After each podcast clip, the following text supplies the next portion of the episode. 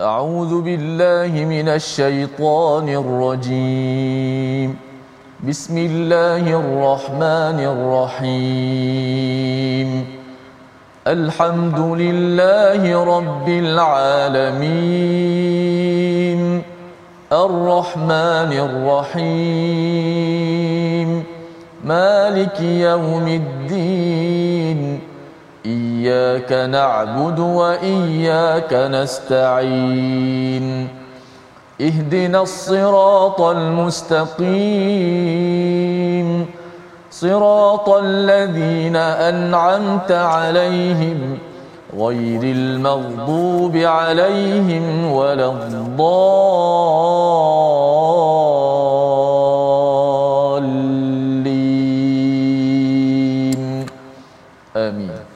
Assalamualaikum warahmatullahi wabarakatuh. Alhamdulillah wassalatu wassalamu ala Rasulillah wa ala alihi wa man wala. Syada la ilaha illallah, syada Muhammadan abduhu wa rasuluhu. Allahumma salli ala sayidina Muhammad wa ala alihi wa sahbihi ajma'in.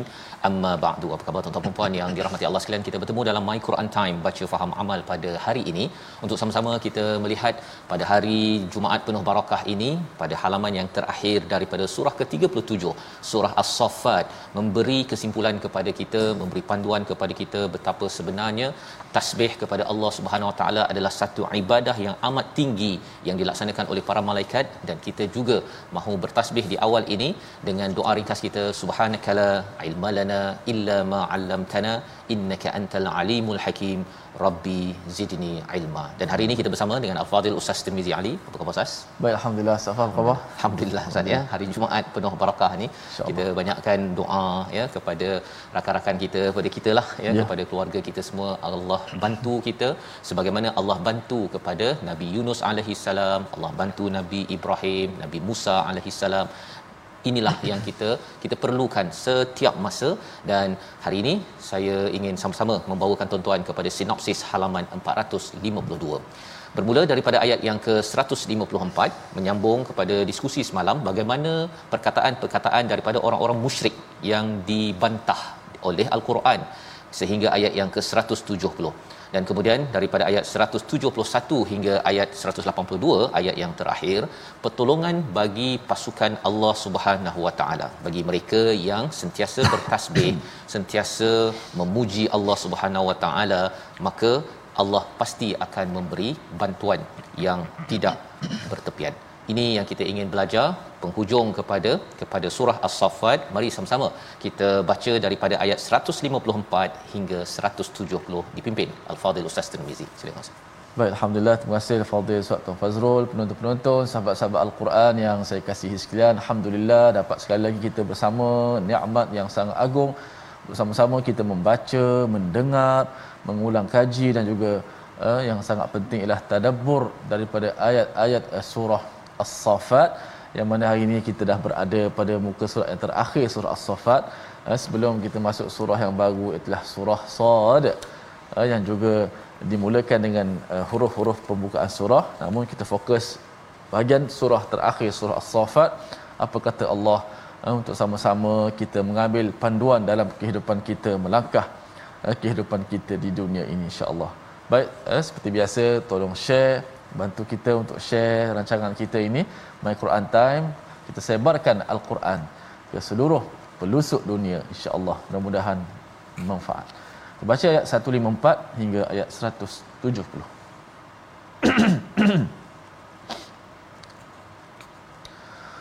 أعوذ بالله من الشيطان الرجيم ما لكم كيف تحكمون أفلا تذكرون أم لكم سلطان مبين فأتوا بكتابكم إن كنتم صادقين وجعلوا بينه وبين الجنة نسبا ولقد علمت الجنة إنهم لمحضرون سبحان الله سبحان الله عما يصفون إلا عباد الله المخلصين فإنكم وما تعبدون ما أنتم عليه بفاتنين إلا من هو صال الجحيم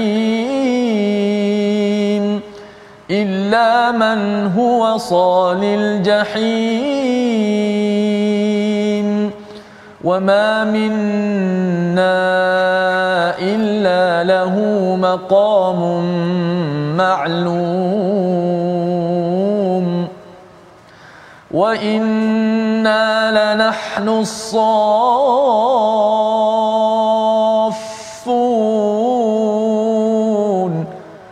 وإنا لنحن المسبحون وإن كانوا ليقولون لو أن عندنا ذكرا من الأولين لكنا عباد الله المخلصين فكفروا به فكفروا به فسوف يعلمون.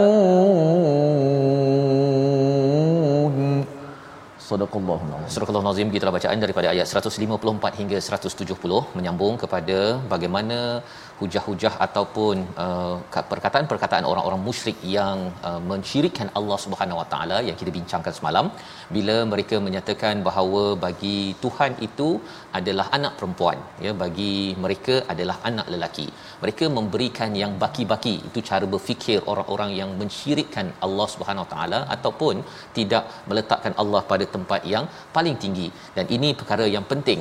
Perkara yang penting sehingga kan pada ayat 154 Allah menyatakan malakum kaifa tahkumun? Apa masalah engkau ni? Nah, ustaz ya lebih kurang begitulah.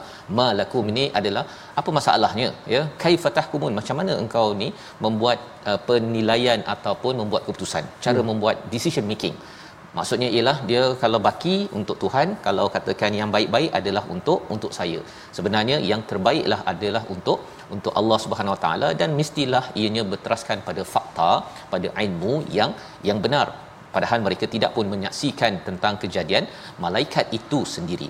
Dan pada ayat yang ke-155 Allah menyatakan afala tazakkarun? Mengapa kamu tidak membuat mencari uh, berusaha untuk mengambil peringatan ini penting kepada kita juga ya dalam kehidupan kita ini.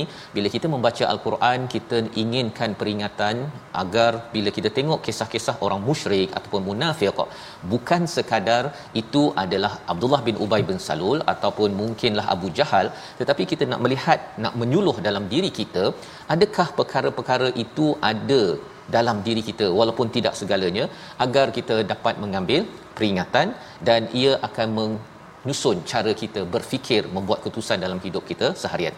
Allah membantah ya orang-orang musyrik ini cara berfikir yang tak betul itu Allah kata amlakum sultan apakah kamu ada bukti yang besar ataupun bukti yang nyata untuk untuk menjelaskan segala penipuan-penipuan segala syirik yang dilakukan dalam kehidupan cabarannya ialah tuan-tuan ustaz ya sebenarnya hmm. mereka ni adalah ikut nenek moyang dia dia tak ada pun nak fikir-fikir lebih pun dah ada uh, apa ayah ke nenek ke dah ada berhala dia letak. Dia letak uh, nenas letak nenas ya. Kalau katakan ayah ataupun neneknya kata letak uh, nenas tipu beli daripada kedai RM2 dia pun ikut sekali. Hmm. dia tidak tidak mempersoalkan sultan ya bukti yang nyata tentang apa yang dibuatkan malah Allah mengatakan fatu bi kitabikum datangkan kitab kamu in kuntum sadiqin kalau kamu ada kitab rujukan lain selain daripada al-Quran yang sebenarnya datang daripada Allah Subhanahu Wa Taala datangkan sudah tentunya tidak ada rujukan sama sekali kepada apa yang dibuat. Dan ini penting untuk kita. Apa sahaja yang kita buat kita perlu ada rujukan kepada kitab Allah Subhanahu Wa Taala Al-Quran yang kita sedang baca sekarang ini. Waja'alu bainahu wa bainal jinnah. Ya satu lagi perkara yang mereka cuba buat penipuan ataupun nak mensyirikkan Allah mereka meletakkan jin ini sebagai nasab Tuhan. Oh. ha, tadi malaikat. Ini jin pula. Nasabah tu Tuhan uh, nasab itu maksudnya dia ada hubungan dengan Tuhan. Oh, okay. Maksudnya dia kata ah, jin okay. ini adalah anak Tuhan. Nah, jadi dia menyembah ni ada satu lagi kumpulan. Satu kumpulan menyembah malaikat, ada satu lagi menyembah jin. Ya, hmm. ini kalau bomoh-bomoh kan yang Betul. awalnya dia kata sebagai jin dapat maklumat daripada langit, tapi tapi lepas itu ada yang sampai kata ada sesengah jin ini dia adalah anak Tuhan. Oh, dia sampai dia tak ada bertepian sebenarnya cara berfikir syirik ini pasal dia tidak ada rujukan. Dia tidak ada sultan. Jadi boleh kreatif nak buat macam mana sekalipun ya uh, bila pergi ke kubur ke dia kata bahawa jin dekat sini khadam yang akan mencari permata di dasar lautan macam oh. Nabi Sulaiman kalau kita berikan apa uh, dia punya apa dia punya duit cagaran dia ha, nanti ah. jin ini akan berkhidmat untuk kita dulu saya adalah juga belajar-belajar perkara ni kata oi macam-macam idea macam menarik ya tetapi ini semua adalah macam uh, idea tamar jalis kan so, so saya teringat uh, peristiwa yang berlaku di negara kita mm-hmm. bagaimana uh, yalah bila seorang tu ada kehilangan satu barang betul jumpa tu bomoh bomoh beritahu ha. Yang curi je orang ni. Kemudian ramai-ramai pakat pergi belasah orang. Belasah ya. Macam Jadi, mana Safas ini ini uh, betapa penipuan syirik ini dia merosakkan ya. Kalau kita tengok dalam sejarah di Turki itu kejatuhan Turki Osmaniyah pada tahun 1924 itu bukan kerana kerana uh, Turki itu tidak kuat tetapi cara berfikir syirik ya khurafat bermahrajalela Ustaz waktu itu dia rasa macam dia dah dah kaya. Jadi akhirnya dia mengkultuskan menyucikan kepada orang-orang agama. Padahal orang agama ni adalah untuk mengkultus ataupun menyucikan Allah yang kita belajar di hujung surah ini. Tetapi kadang-kadang siapa tak suka Ustaz kan? Bila dia dipuja dipuji kan? Sambil itu ada tabung masuk duit macam-macam ya masuk uh, apa diberi macam-macam. Akhirnya yang ahli agama ini disucikan diangkat sehingga ia mewujudkan khurafat-khurafat dalam kerajaan Turki Osmaniyah pada waktu itu. Dan syirik ini dia memberi kesan kepada cara berfikir ekonomi politik dan juga sosial. Ya apabila dia rasakan bahawa yang penting adalah saya hormat pada syekh saya dia tipu rasuah ke dia nak dapat pangkat ke yang penting dia belanja syekh dia satu satu kereta besar ke. Lepas tu syekhnya pun diam dia pun dapat uh, apa dia punya endorsement hmm. uh, ya pengesahan daripada syekhnya sila pilih orang ini untuk menjadi pemimpin. Ini adalah uh, tradisi yang sebenarnya bukan zaman ini sahaja, bukan zaman Turki Osmaniyah, dia zaman uh, Mekah itu sendiri pun mereka nak dapatkan endorsement. Zaman Nabi Musa juga mereka nak dapatkan pengiktirafan daripada orang-orang agama untuk bab-bab sosial dan juga politik mereka. Jadi dalam ayat yang ke-158 Allah menyatakan tadi jin itu tidak ada kaitan pun. Walaqad alimatil jinna jinnatu innahum lamuhdarun jin pun tahu sebenarnya dia akan dihadirkan di hadapan Allah akan dihakimi. Jadi kalau dia anak Tuhan apa pasal pula dia akan dihakimi akan didenda ataupun diazab? Jin tahu ya. Tapi jin pun rasa best juga kan? Dikaitkan dengan perkara-perkara syirik ini. Dan ini perkara yang kita kena belajar berhati-hati dalam dalam masyarakat kehidupan kita maka Allah membantah semua perkara ini subhanallahi amma yasifun. Maha suci Allah ya. Allah sempurna daripada semua yang mereka sifatkan. Ada kaitan dengan malaikat sebagai anak Allah jin ada kaitan keturunan dengan Tuhan kecuali illa ibadallahil mukhlasin. Allah sekali lagi memuji kepada orang-orang yang di dilindungi yang diikhlaskan oleh Allah Subhanahu Wa Taala. Yang menyucikan Allah Subhanahu Wa Taala fa innakum wama ta'budun. Dan maka sesungguhnya kamu dan apa yang kamu sembah itu sebenarnya tidak boleh bifatinin tidak boleh menyesatkan sesiapa. Nah ini poin yang penting 162 ini. Pasal sebenarnya dalam kehidupan kita ini dikomentar oleh um, oleh Qurtubi. Persoalannya ialah bolehkah syaitan menyesatkan kita Ustaz? Jadi jawapannya apa? Uh, menurut Al-Qurtubi uh, kalau kita pilih jalan untuk buat syirik maka dia membawa kepada jahim pada ayat yang ke-163 itu maka kita mudah untuk di dipesongkan oleh oleh syaitan ataupun oleh musuh-musuh uh, Allah Subhanahu Wa Taala. Tapi kalau kita secara sedar ya mencari ilmu, kita membuat keputusan tersilap istighfar, tersilap kita bertasbih seperti mana Nabi Nabi Yunus alaihi salam, maka insya-Allah kita akan terlindung istilahnya illa ibadallahil mukhlasin pada ayat yang ke-160. Kita baca sekali lagi ayat 164 sehingga ayat 166 untuk kita dapat menghargai lagi apakah yang sebenarnya yang perlu dibuat oleh orang-orang yang mukhlasin dalam kehidupan yang kita boleh belajar bersama daripada surah as-saffat. Silakan Ustaz. Baik alhamdulillah ha, kita pasakkan lagi ayat apakah yang perlu kita lakukan orang-orang yang uh, tasbih uh, kita nak baca ayat 164 dan 165 166 eh so, Mhm. eh Ya. baik kita baca ayat tiga ayat auzubillahi minasyaitanir rajim وما منا إلا له مقام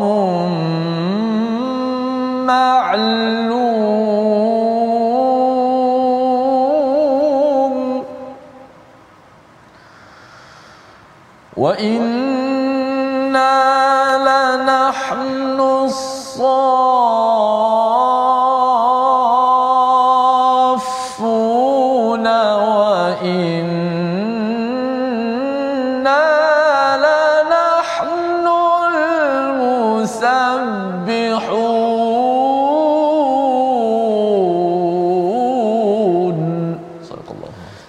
Al-Azim ini adalah perkataan daripada para malaikat. Wama minna illa lahu maqamum ma'lum iaitu pada ayat 164 dan tidak satu pun di antara kami para malaikat berkata iaitu melainkan masing-masing mempunyai maqam kedudukan yang tertentu. Maksudnya di langit menurut uh, kepada Imam Baghawi dia menyatakan bahawa di langit ini Ustaz setiap inci ya di langit itu penuh dengan para malaikat yang bertasbih dan bersolat Allah. kepada Allah Subhanahu Wa Taala seperti mana dinyatakan pada ayat yang ke 164. Maqam itu maksudnya kedudukan yang diketahui masing-masing dah tahu dah okey ini spot dia, ini tempat dia dan semuanya itu bertasbih dan bersolat untuk menyembah kepada Allah Subhanahu Wa Taala. Apa pelajarannya?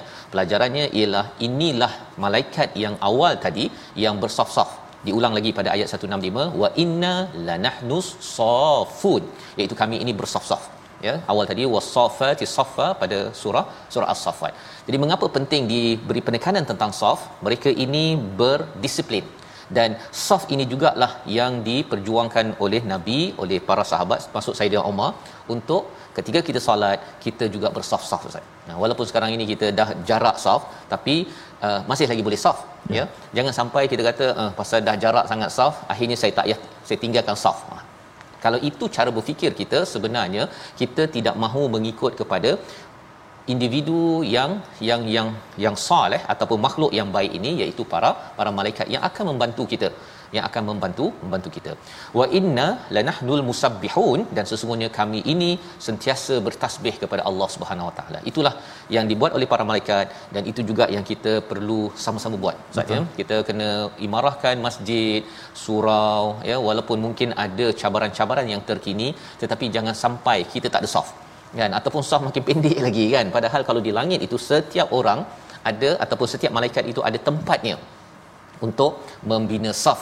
Dan bila mereka diberi arahan untuk bertindak ya untuk melakukan sesuatu arahan daripada Allah bersedia untuk di uh, melaksanakan perkara tersebut.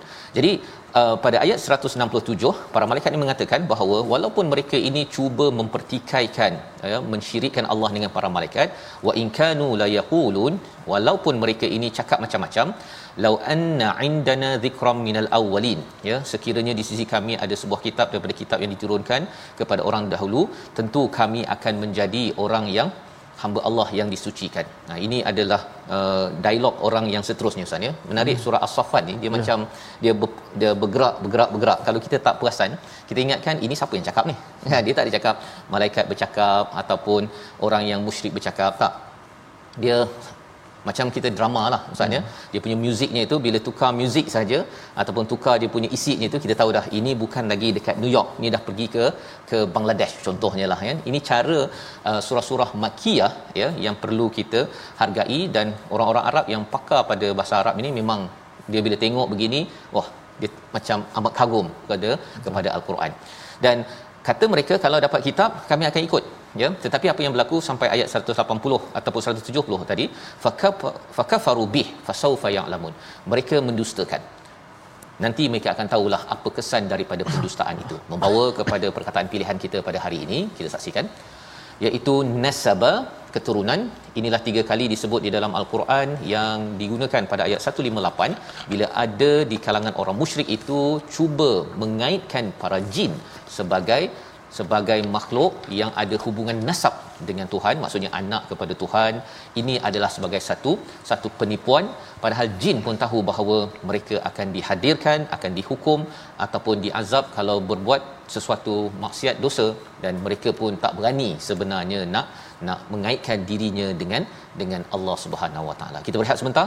Kembali My Quran Time baca faham amal insya-Allah.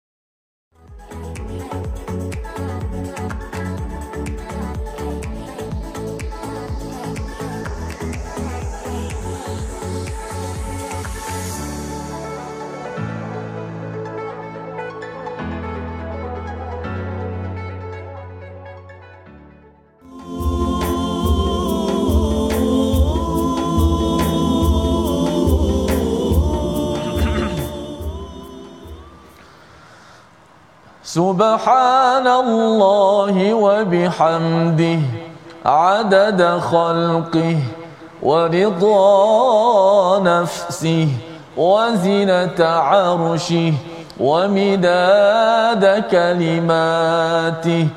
سبحان ذي الجبروت والملكوت والكبرياء والعظمة. سبحان الحي الذي لا يموت القيوم الذي لا ينام. سبحان الله والحمد لله. حمدا كثيرا طيبا مباركا فيه كما يحب ربنا ويرضى Subhanallah, subhanallah, alhamdulillah, Allahu akbar. Alhamdulillah, terima kasih kepada semua penonton-penonton, sahabat-sahabat Al-Quran terus istiqamah setia dalam My Quran Time baca faham amal. Ah, jarang saya bernasyid ni, kan? Ah, Ustaz apa terkejut eh. Terkejut Ustaz Tak kat rumah ni. Hari ni Ustaz tiba bernasyid. Hari ni pasal tasbih, maka banyaklah eh, tasbih-tasbih yang selalu kita amalkan dalam solat, selepas solat, subhanallah dan sebagainya. Moga-moga kita jadi mulia dengan bertasbih. Malaikat sebagaimana kata Ustaz Fas, kerana dia tak putus-putus bertasbih menjadi makhluk yang sangat mulia. Yusabbihuna al-laila wan nahar la yafturun. Malaikat malam siang tasbih tak berhenti-berhenti. Maka kalau kita nak jadi mulia juga banyakkanlah bertasbih bergantung kepada Allah. Baiklah sahabat-sahabat, kita ngaji sikit tajwid uh, pada hari ini sebelum kita nak tengok pengakhiran surah as-saffat yang sangat uh, uh, menenangkan kita insya-Allah. Baik ayat 165 wa inna lanahnu saffun sempurnakan hukum mak lazim. Ha, boleh uh, penonton-penonton jawab dekat ruangan komen. Mak lazim apa? Ha, sengaja dia tulis mak lazim kat situ. Ustaz mak lazim apa? Ha, jawab dekat komen. Ha, mak lazim kat mana tu? As-saffun ada huruf mat iaitu alif. Bertemu dengan huruf uh, yang mati. Mana pula huruf mati? Dan huruf mati tersebut dimasukkan ke dalam huruf selepas tu. Uh, huruf mati tu huruf mati yang asli yang asal. Maka sini atau bahasa mudahnya kita kata huruf mat bertemu dengan huruf yang bertasydid. Uh, barulah kita nampak apakah hukum dia. Mat lazim uh, nonton-nonton kita dah jawab kat Facebook uh. Okey tahniah kepada yang jawab betul uh, nampaknya ramai yang betul ya mat lazim kalimi ke harfi kalimi sebab ada kalimah al-Quran dia bukan huruf pembukaan surah. So mak lazim kalimi muthaqqal ke mukhaffaf? Muthaqqal berat, ada sabdu. Mukhaffaf ringan. So dekat sini ada sabdu ke tak ada sabdu? Ada sabdu di atas fa, maka jadi berat. Maka saffun kita baca wa inna lanahnu saffun. Berapa harakat sahabat-sahabat? Ah, Ustaz tak kata bukan 6 rakaat. Okey, enam rakaat banyak sangat. Ha? Enam harakat. Ustaz kata bukan enam rakaat, enam harakat saja. Ha? Kita baca macam juga surah uh, Al-Fatihah yang kita baca. Tahniah kepada yang jawab dengan betul. hadiahnya insya-Allah nanti Ustaz Fah akan pantun di hujung insya-Allah. okay, Fah. Baik, terima kasih ucapkan pada Ustaz Tir uh, berkongsi pada hari ini tentang bagaimana nak baca yang tebal nipis Ustaz yeah. ya, ya dalam uh, bacaan sebentar tadi dan sudah tentunya kita ingin meneruskan sehingga akhir surah As-Saffat ayat 171 hingga 182 untuk sama-sama kita melihat ya kalau di awal ataupun di hujung kita bacaan kita tadi itu uh, orang-orang yang musyrik ini ataupun orang-orang yang tidak bersyukur ya dia kata kalaulah dapat zikra peringatan lebih awal uh, kami akan jadi orang yang mukhlasin yang sentiasa mengikhlaskan diri tetapi bila datang kitab Allah bila datang rasul maka mereka kufur kepada Allah SWT. Apa pelajaran untuk kita zaman sekarang Ustaz ya? ya. Iaitu kadang-kadang ada orang kata kalau saya dapat belajar Quran ini, saya mesti jadi orang yang baik. Ha, saya ni mesti akan menghargai kepada isi Quran. Pasal saya tak faham bahasa Arabnya. Tapi bila dah sampai juga Betul. program uh, ada banyak kelas-kelas yang ada, ada My Quran Time, uh, ustaz-ustaz buat kelas, dia tak pergi juga. Hmm. Ha, yang ini yang kita harapkan bukan kita lah yang begitu. Kita cuba juga cari sebagaimana yang kita kongsikan sebelum ini Ustaz ya. Paling kurang 604 jam sepanjang hidup kita kita gunakan untuk untuk mendalami tadabbur isi Quran daripada 500 ribu ya setengah juta jam yang Allah pinjamkan bagi orang yang berumur 60 tahun. Jadi ini penting kerana bila kita melihat sambungannya Allah berkata para rasul tetap akan ditolong, tetap akan berjaya. Ayat 171 hingga ayat 182 kita akhiri surah As-Saffat. Silakan Ustaz. Baik, terima kasih Ustaz Faz. Jom sama-sama kita baca ayat 171 hingga 182. أعوذ بالله من الشيطان الرجيم. ولقد سبقت كلمتنا لعبادنا المرسلين. إنهم لهم المنصورون.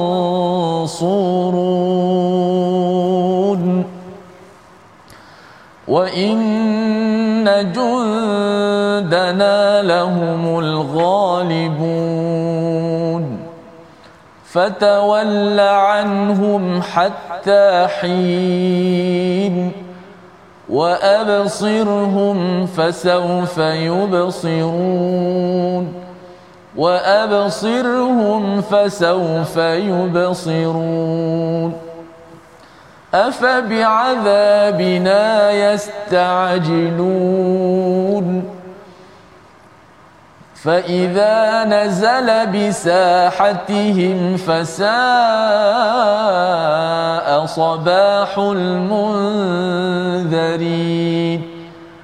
وتول عنهم حتى حين وأبصر فسوف يبصرون. سبحان ربك بالعزة عما يصفون. سبحان ربك رب العزة عما يصفون. سبحان ربك رب العزة عما يصفون وسلام على المرسلين والحمد لله رب العالمين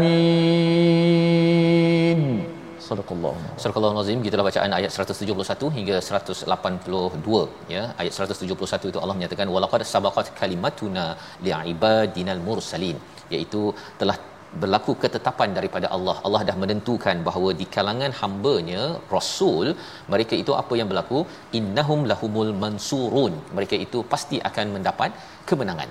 Ini yang kita lihat sebelum ini kisah Nabi Nabi Nuh alaihi salam, kisah Nabi Ibrahim, kisah Nabi Ilyas, kisah Nabi Musa, Harun, kisah Nabi um, Yunus. Mereka itu semuanya adalah insan-insan yang diutus dan akhirnya mereka mendapat kemenangan. Ini adalah pujukan kepada Nabi sallallahu alaihi wasallam ketika berjuang dan juga pujukan kepada kita bila kita me- berpegang kepada kitab Allah cuba untuk melakukan tasbih dan bersolat kepada Allah Subhanahu wa taala itu adalah sumber kemenangan.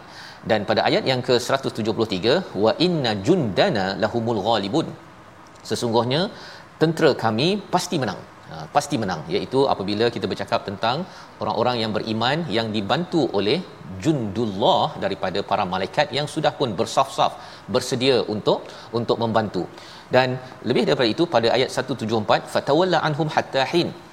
Disebabkan ada banyak cabaran ujian yang melanda kepada Nabi Muhammad Allah menyatakan fatawalla berpalinglah sampai satu masa jangan kisah sangat ya kalau mereka sudah menyerang ya. Tetapi kalau mereka tidak menyerang zaman ini tuan-tuan ya kalau ada orang yang bukan Islam Ustaz ya, kalau mereka ini tidak menyerang itulah peluang untuk kita bercakap untuk kita berdakwah berkongsi. Itu tanggungjawab kita. Jangan Betul. pula kita bila belum lagi bercakap dengan mereka baik-baik lepas itu terus saja kita serang. Itu pun oh. tak betul lah juga betul. kan? Ini ada mindset bagi setengah kumpulan.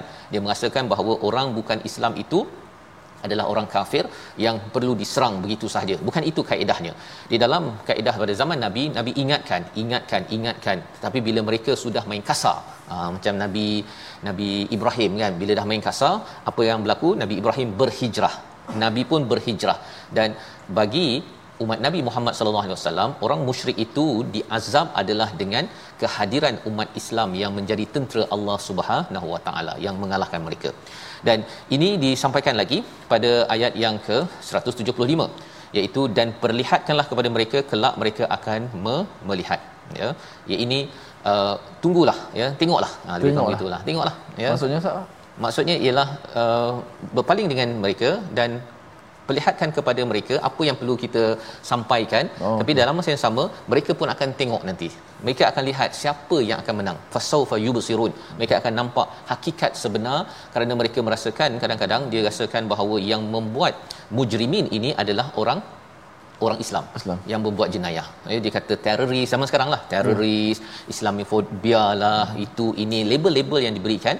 Tapi sebenarnya kita terus nampakkan kebaikan-kebaikan. Jangan pula kita jenis yang pemarah-pemarah, pergi bunuh orang, pergi pecahkan. Ada juga yang kata saya nak pecahkan berhala. Ya, pasal nak tiru Nabi Ibrahim. Itu dia kena berjaga-jaga.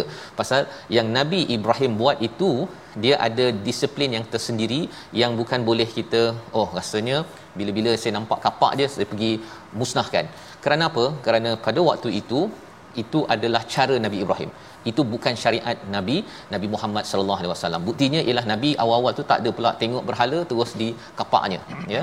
Kecuali bila sudah mencapai kemenangan. Ha, bila Fathu Mekah pada peristiwa 8 Hijrah dah ada berhala 360 di sekitar Kaabah itu, Nabi dah, dah ada kuasa dan sudah diingatkan kepada mereka semua, mereka diminta untuk keluar baru dibersihkan berhala tersebut. Bukan awal-awal lagi ketika di Mekah Nabi sudah pun menghancurkan berhala. Kalau tidak dia akan kata orang Islam ni ganas Ustaz. Hmm. Ha, ya tengok apa apple ambil makan. Ha, jangan buat begitu ya. Adik-adik jangan buat begitu. Dulu saya ada idea juga.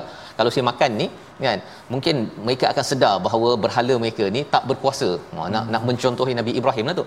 Tapi rupanya rupanya itu kaedah yang silap ya kaedah yang benarnya ialah kita sampaikan elok-elok dahulu. Nabi Ibrahim dia sampaikan elok-elok dahulu. Sampai satu masa barulah Nabi Ibrahim menyampaikan dengan cara berhujah dengan kaum pada waktu waktu tersebut. Dan kita teruskan pada ayat yang ke 176 177 178 lebih kurang ulangan daripada apa yang disampaikan. Kita baca sekali lagi ayat 176 177 silakan Ustaz baik masya-Allah. Ha, sebab itulah kadang-kadang uh, Ustaz Fas kita kalau dengan anak-anak kan jangan buat macam ni nanti kamu lihatlah kesannya nanti kan. Jangan buat ha, kan susah masalah kan. Betul. maka kita bimbang ha, kita minta biarlah uh, pengakhiran hakikat sebenar kehidupan ni dengan hari kiamat hari kebangkitan. Pada ketika itu uh, kita, kita menyesal tidak ada gunanya lagi. Baik kita baca ayat yang ke 176 177 dan 178 afa bi'adzabina a'udzubillahi minasyaitanir أفبعذابنا يستعجلون؟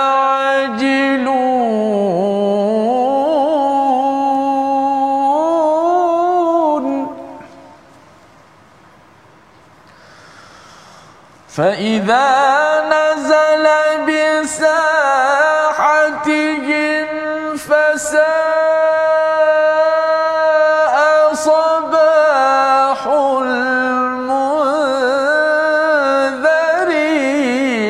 وتول عنهم حتى حين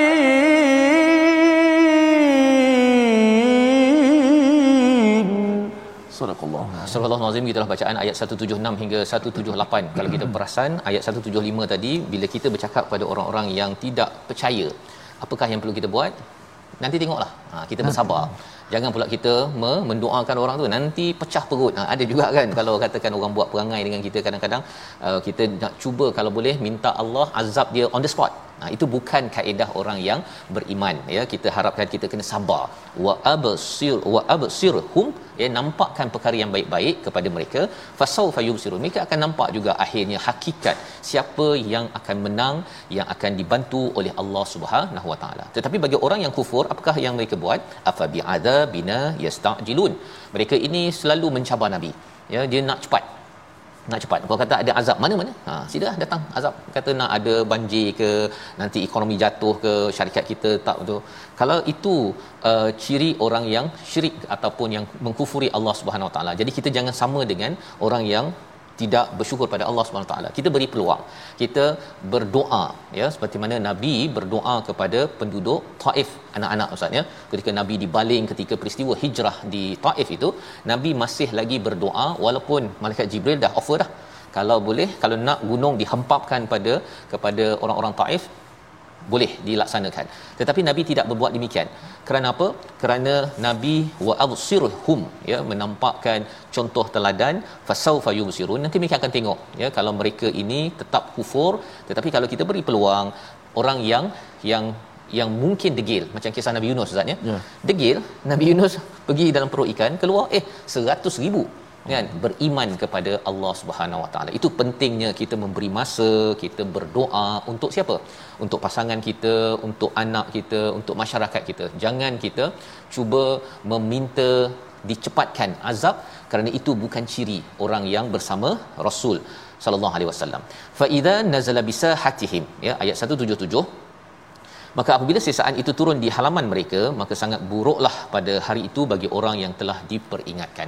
Allah mengingatkan bahawa kalau mereka minta cepat sangat, Allah tidak akan terus bagi. Tetapi kalau dah turun, memang tidak ada patah balik lagi.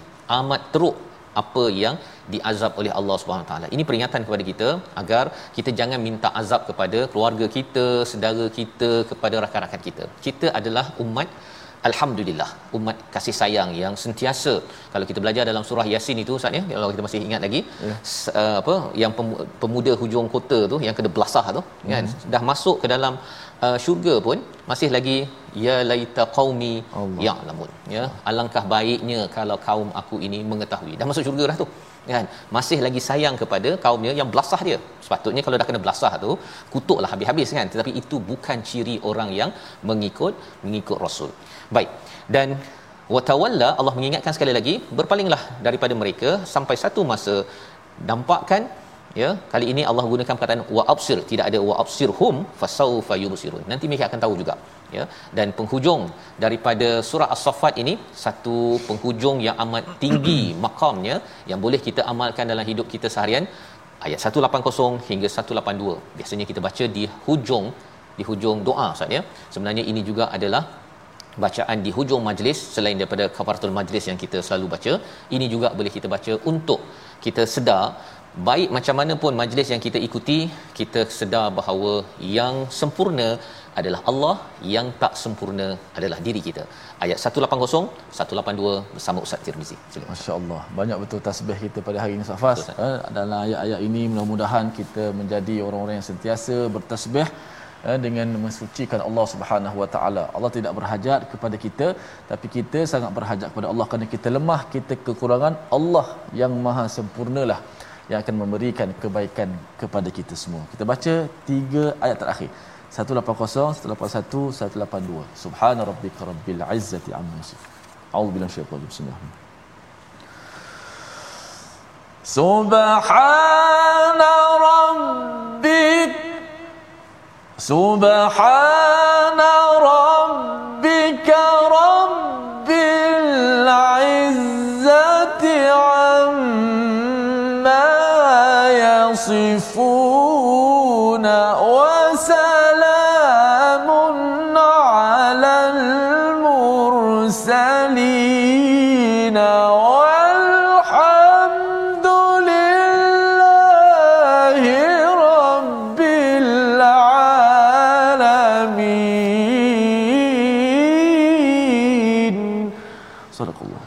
Al-Azim ayat 180 maksudnya maha suci Tuhanmu Tuhan yang maha perkasa daripada sifat yang mereka katakan. Allah meletakkan perkataan ini di hujung surah As-Saffat.